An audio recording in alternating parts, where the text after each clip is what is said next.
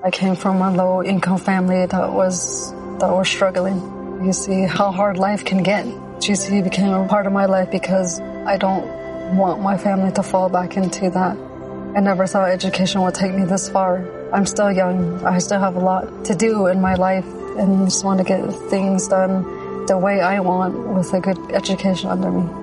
I'm Stacy and Grand Canyon University helped me find my purpose.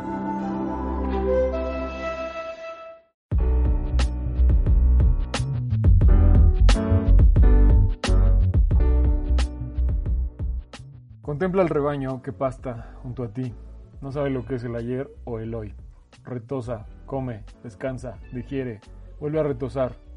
Y así de la mañana a la noche, de día en día, vinculado fugazmente con su gusto y con su disgusto. Es decir, con el estímulo del instante, y por lo tanto ni triste ni aburrido. Contemplar esto afecta mucho al hombre, porque éste se ufana de su humanidad frente a los animales, y sin embargo, observa con envidia su dicha, porque solo es eso lo que desea, no estar triste ni vivir con dolor, como los animales, pero lo desea. Lo desea en vano, porque no lo desea como el animal. En algún momento el hombre le pregunta al animal, ¿por qué solo me miras y no me hablas de tu dicha? El animal quiere responder y decir que ello se debe a que siempre olvidó inmediatamente lo que quería decir. Pero al instante también olvida esa respuesta y calla, ante lo cual el hombre se admira. Hola a todos, sean bienvenidos a Citando Párrafos. Los reciben sus anfitriones Ignacio Torrijos y Mario Hernández, quienes solo somos personas comunes hablando y recomendando libros y cosas que nos gustan. En esta ocasión, acompáñenos a platicar de Rewind del periodista y escritor gallego Juan Tallón.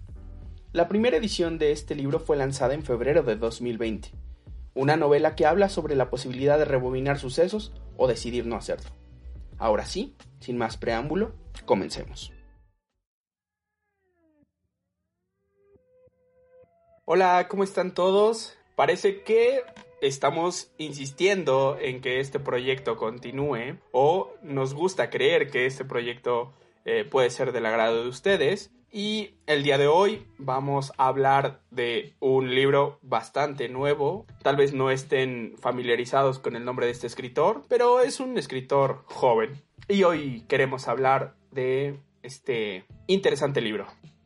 Rewind eh, está centrado en hechos que suceden en Lyon, Francia. Un grupo de seis amigos eh, se ven involucrados en una explosión son los chicos cool de la zona, todos universitarios de 20 años, y un día cualquiera simplemente explota su departamento.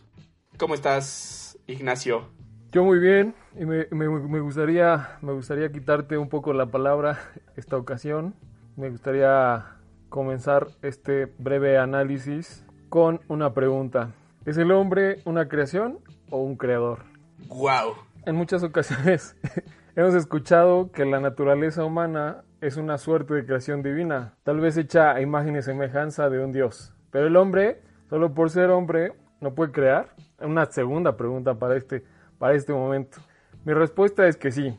Si, si nos preguntamos si el hombre solo puede ser creación o ser creador, yo respondería que el hombre está en constante creación en constante construcción. Esa construcción en algunos momentos suele ser imperceptible, como lo es el tiempo. Sabemos que el tiempo transcurre porque volteamos hacia atrás y se nos revela su trayecto, tal vez por el paso de las horas, por el paso de los días, por la invención de los meses, el día de la noche. Pero hemos creado el tiempo para medir también el avance en comparación con los puntos de partida. Esto último se refleja de una manera magistral en una de las viñetas de Watchmen, ya que en algún momento nos encontramos con un hombre sentado en medio del desierto. Ese hombre está revisando su propia vida y ese hombre al mismo tiempo no distingue o no quiere distinguir la diferencia entre presente, pasado y futuro. Esas líneas temporales se suceden de manera simultánea. Cada acción conlleva una reacción.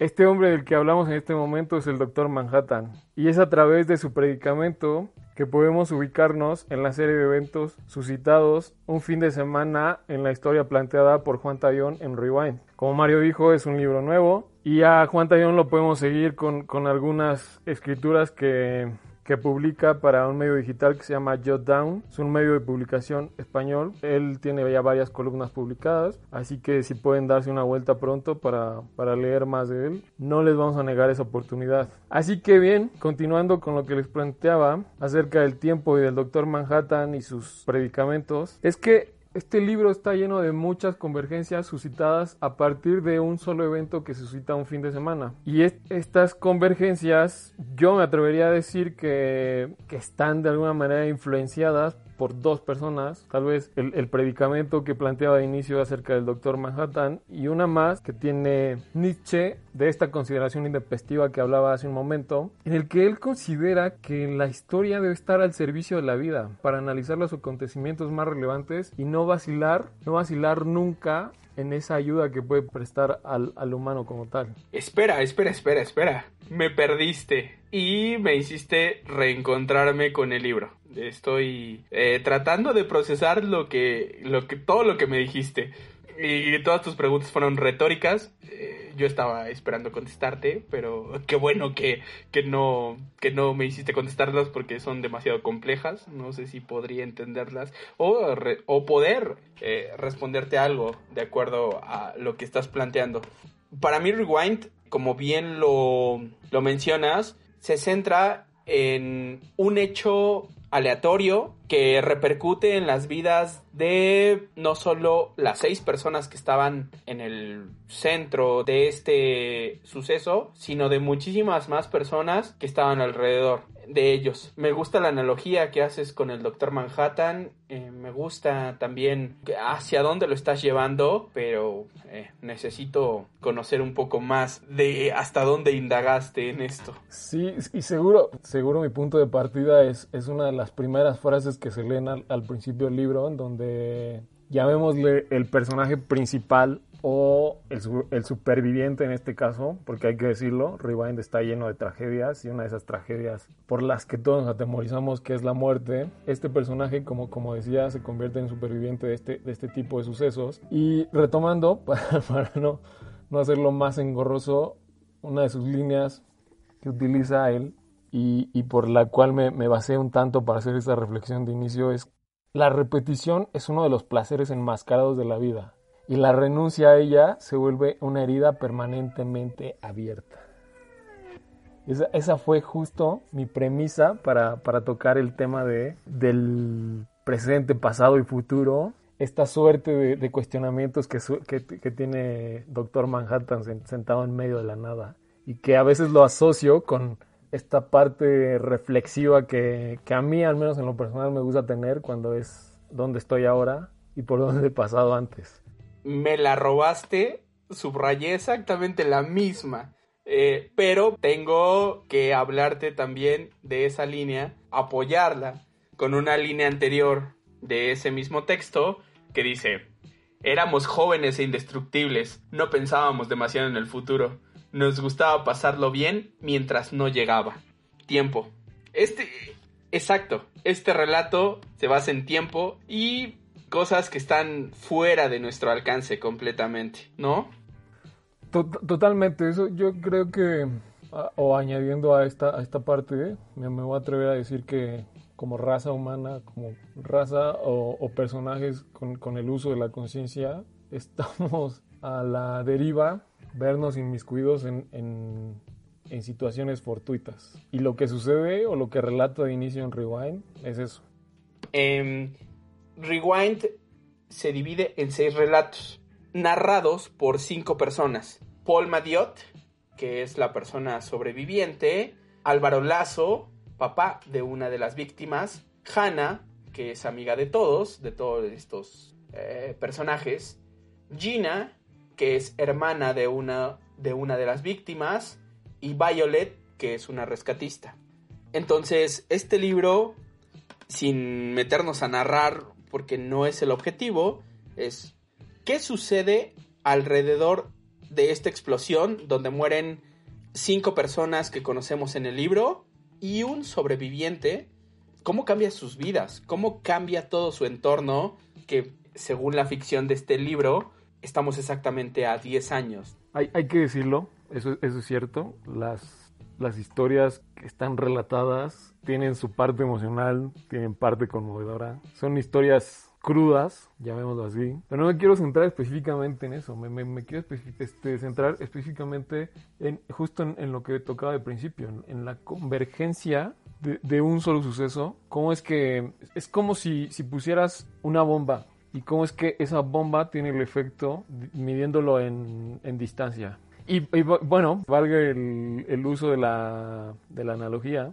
porque pues la forma en que se unen los personajes o la historia de los personajes es a través justo de una bomba. Entonces, al punto al que quiero llegar es justo es como esa onda expansiva por la explosión, cómo es que va repercutiendo en, en, en todos los personajes. Desde los padres de los muchachos que están en ese departamento y pierden la vida, la amiga de, de los jóvenes de este departamento que pierden la vida, la hermana que se encuentra a kilómetros de distancia de este suceso y la sobrevivencia en este caso del, del personaje representado por, por Paul. Es, es que es una, una serie de eventos, llamémosle también desafortunados, y el eco que van dejando esa serie de eventos desafortunados voy a citar a uno de los, eh, de los personajes. Dice, de repente, después de no haber creído nunca en él, yo estaba en el infierno.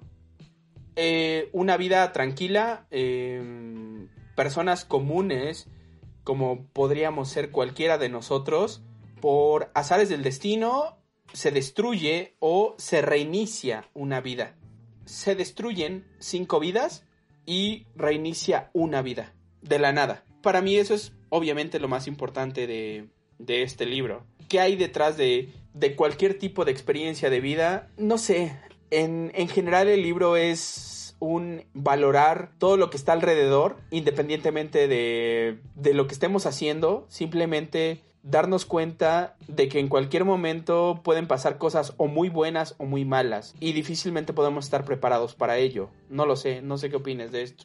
Sí, y, me voy a atrever un poco a, retomar justo esta consideración intempestiva de la que hablaba de inicio de Nietzsche, en el que él menciona en algún momento que el hombre es el animal que ante la amenaza de la muerte debe escribir y escoger su propia historia si es que quiere sobrevivir.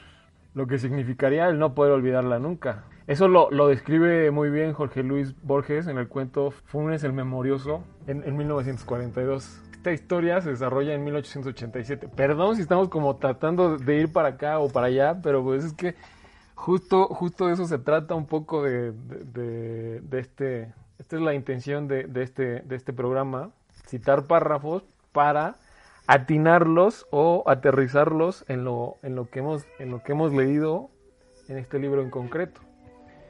Entonces, dicho lo anterior, regresando a lo, a lo que mencionaba de, de, Borges, es, esta historia es, de, acerca de un indio, un joven indio de Uruguay, que tullido y sin remedio después de un accidente ecuestre repentinamente se ve bendecido por una memoria absoluta. Según la narración de Borges, antes de caerse el caballo era como cualquiera, un bueno para nada, sin memoria, ansioso de acción y de vida. Al caer, este personaje pierde el conocimiento, pero cuando lo, lo, recupera, el presente era casi intolerable de tan rico y tan nítido. Y también las memorias más antiguas y más triviales. Pero después se dio cuenta de que estaba totalmente inválido. Pero este hecho apenas lo conmueve. concluyendo, puntualizando esta historia, es que la incapacidad de actuar y de moverse era un precio sumamente menor a cambio de su obra infalible memoria y su capacidad absoluta casi blasfema y de percibir y grabarse las cosas. Si antes de su accidente el chico era incapaz de leer, después de este evento le bastaba una sola lectura para enumerar en latín y español todos los casos de memorias prodigiosas que aparecen ahí. Tal, vez me estoy viendo lejos, pero este es el llamarlo de alguna manera una lectura que te invita a, la catarsis. Entendiendo la catarsis como una extensión doble, la identificación por este como un proceso narrativo que confluye en un centro liberador y luego la identificación en el desarrollo temático, ofreciéndonos vías de esperanza y orden tras el caos. Así, así es como, como entiendo esta, esta lectura, este, llamándola catártica, bajo estas dos este, extensiones. Te voy a... no, sé, no sé si contradecir en algún punto de lo que estás comentando, pero te puedo decir que mm, la primera lectura la principal, no me enganchó tanto y no me hizo sentir identificado con los personajes. Es como eh, seis chicos de los que son super amigos. Bueno, no super, no tienen superpoderes, pero son muy amigos. Y eh, mueren prácticamente todos. En el momento en el que me empiezo a identificar con, con esta lectura, o, o, me engancha, mejor dicho, es con la segunda, en la que está hablando el papá de uno de los muertos, ¿no? De, de Emma Lazo. Toda la lectura hace referencia a todo lo que hacía Álvaro Lazo, que después ya me sentí mal, al final me sentí mal por, por sentirme bien con ese personaje, pero... Sí, hay, hay una confesión, una confesión al final de la lectura que te deja... Muy fuerte, muy fuerte, pero ese libro así me enganchó por completo con, con toda um, la forma en la que veía la vida Álvaro Lazo. Ahora, no podemos cerrarnos a hablar simplemente del tiempo y de los hechos, cuando también creo que esta lectura o este libro es perspectivas, perspectivas y puntos de vista de diferentes personas. Como lo vio, alguien vivió de una forma esa explosión, pero cinco personas más lo vivieron de forma diferente y que repercutió su vida de forma diferente y por tanto es una experiencia completa y podría parecer en algunos puntos que es algo polarmente opuesto. Me gusta más la lectura de las personas que están alrededor que de las que están dentro de la explosión. Me puedo quedar con cómo ve el mundo el papá de, de ellos o de uno de ellos o cómo la ve, cómo lo ve la hermana de, de uno de, de las personas que muere y, y, qué pasa después, o sea, cómo su vida realmente está llena de,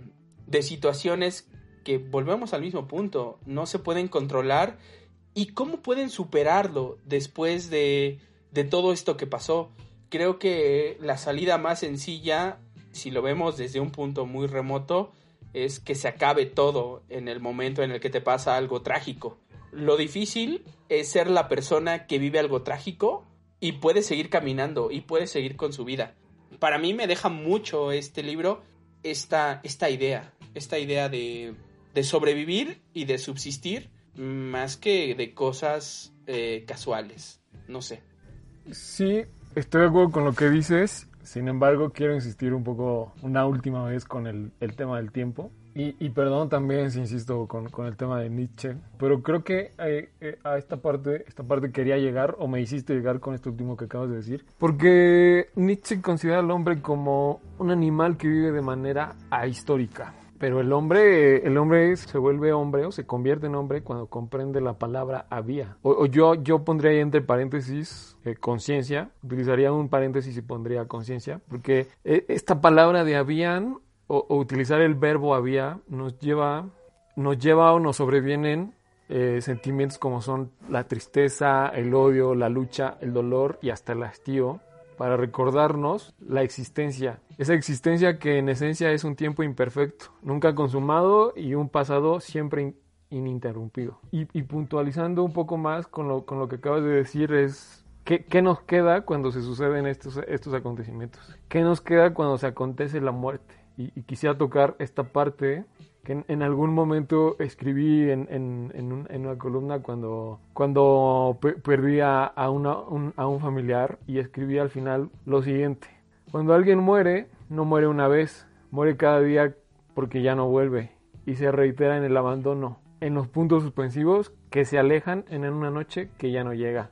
Eso, o sea, cuando leí la, parte de la hermana de uno de los personajes que muere, o sea, no, no sé por qué de repente empecé a, a relacionarlo justo con esta, con esta, esta frase que acabo de citar. Me, me, vino tan a la mente y eso fue como, como un recuerdo vívido, ¿sabes? Era como algo punzante. Es eh, Gina, ¿no? Gina Tabón, hermana de Luca, uno de los... Eh, es otra... Es otro relato también entrañable, porque no solo pierde a su hermano, sino en, en poco tiempo también pierde a toda su familia. Se queda ella sola y se queda... Se queda, queda sola, llamémoslo así. Con todos los recuerdos de ellos, pero em, aparte de ser una persona exitosa, como la marcan en, en el libro, siendo una persona, como una persona demasiado preparada para la vida, digámoslo así, es inevitable sentirte vulnerable ante tantas pérdidas. Su hermano, su mamá, su papá ¿Y de dónde sacas fuerza, no? Para, para seguir siendo la persona que eras antes. Creo que jamás vuelves a ser la persona que eras. Tienes que ser una nueva persona para poder afrontar este tipo de situaciones. Eh, totalmente, y en ese momento me voy, a, me voy a atrever a hacer una, una nueva cita que bien se podría relacionar. Viene en el club de la pelea, si, si, lo contextualizamos, en realidad no tiene que ver una cosa con la otra, no tiene que ver el relato de, Rewind con el relato del Club de la Pelea. Sin embargo, creo que podríamos extraer una frase que, que viene a colación por, por esto último que acabas de mencionar, en donde la cita es, o sea, textualmente dice, tienes que saber, no temer, saber que algún día vas a morir y hasta que no, no entiendas eso, eres inútil. Y la forma en como lo afronta ella, creo que es valeroso y, y destacable en la forma en que, en que lo relata el autor. Me parece de, demasiado valeroso y, y comprensible la, la, forma en que toma el valor como decir, me, me, tengo que olvidar, tengo, tengo que continuar. Tengo que continuar a pesar de, de, la, de la pérdida. Ahora, complementando también la misma idea de reiniciar o de perder algo, en este mismo cuento hay una cita también de ella que dice, el horror de perder algo es infinitamente peor que saber que nunca tendrás algo que deseas muchísimo. El peor castigo que podemos tener es tener algo y después perderlo, antes que no tenerlo.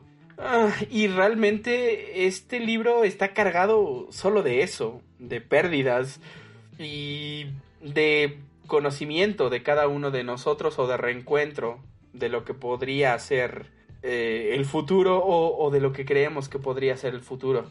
Es muy fuerte, me gustó muchísimo por eso, porque te pone en perspectiva de lo que tienes y de todo lo que podrías estar perdiendo, incluso sin saberlo.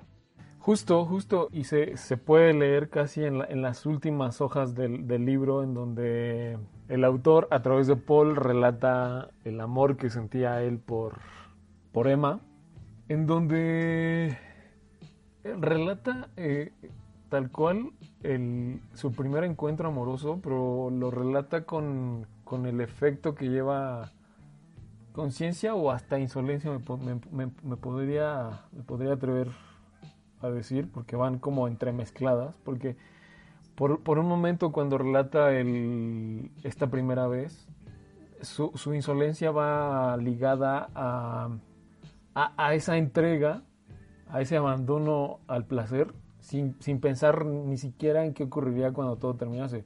Si es que algún día llegaba a terminar. Ahí es donde está la insolencia, en el que no piensas que algo va a meterse entre entre, entre ustedes, entre nosotros, y va, va a terminar con, con, esa parte que estás viviendo, que estás sintiendo. Pero después yo lo relaciono con la conciencia porque, como dije, este relato habla de su primera vez y él, él, él dice que hacer las cosas por primera vez es uno de esos asombros fascinantes que en ocasiones te depara la vida. Nada es igual al esplendor de los comienzos. La memoria fija cada uno de sus instantes, como si la vida pura y dura también se organizase en fotogramas, y cuando transcurre el tiempo hace que aún sientas la admiración y la extrañeza de todo lo que viviste tal o cual día. El pasado siempre vuelve. No se puede luchar contra eso. Vuelve cuando él lo decide, y de pronto. No sé, creo que también va un poquito en relación a todo, incluso lo que mencionas en este momento. Te hace, te hace pensar muchísimo, te, te hace reflexionar. Para ti, ¿cuál fue el mejor personaje o con el que mejor te identificaste de todo el libro? Con la hermana. Con la hermana y la vendedora de, de periódicos. Con Gina, ¿no? Y con Hannah. Te puedo decir que también a mí me gustó. Como personaje me gustó muchísimo Hannah. Hannah es de las que mejor, de los personajes que mejor describe la situación y de los que mejor describe a cada personaje que, que entra y es como la que realmente es, creo que a la persona que más le iba a doler toda esta pérdida, no lo sé, a pesar de que no era familiar directo de todos. Sí, totalmente, me parece que es la que, la que sufre más justo tocaste un buen punto. A pesar de que no, le, no les unía ni de manera sanguínea, yo creo que es, sí, definitivamente me atrevería también a decir que sí, que, es la que, la que sufre más. Pues mira, eh, estamos llegando casi al final de, de esta plática acerca de Rewind, por ello me gustaría citar un poema de eh, Vislava Szymborska que va muy relacionado.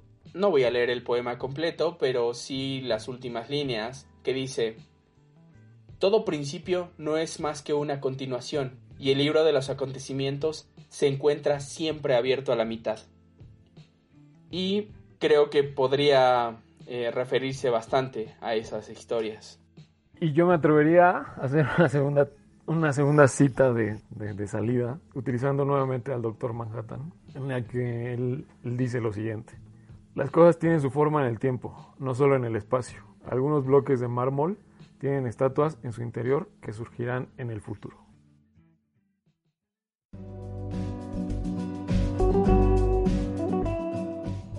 De los diversos instrumentos inventados por el hombre, el más asombroso es el libro. Todos los demás son extensiones de su cuerpo. Solo el libro es una extensión de la imaginación y la memoria.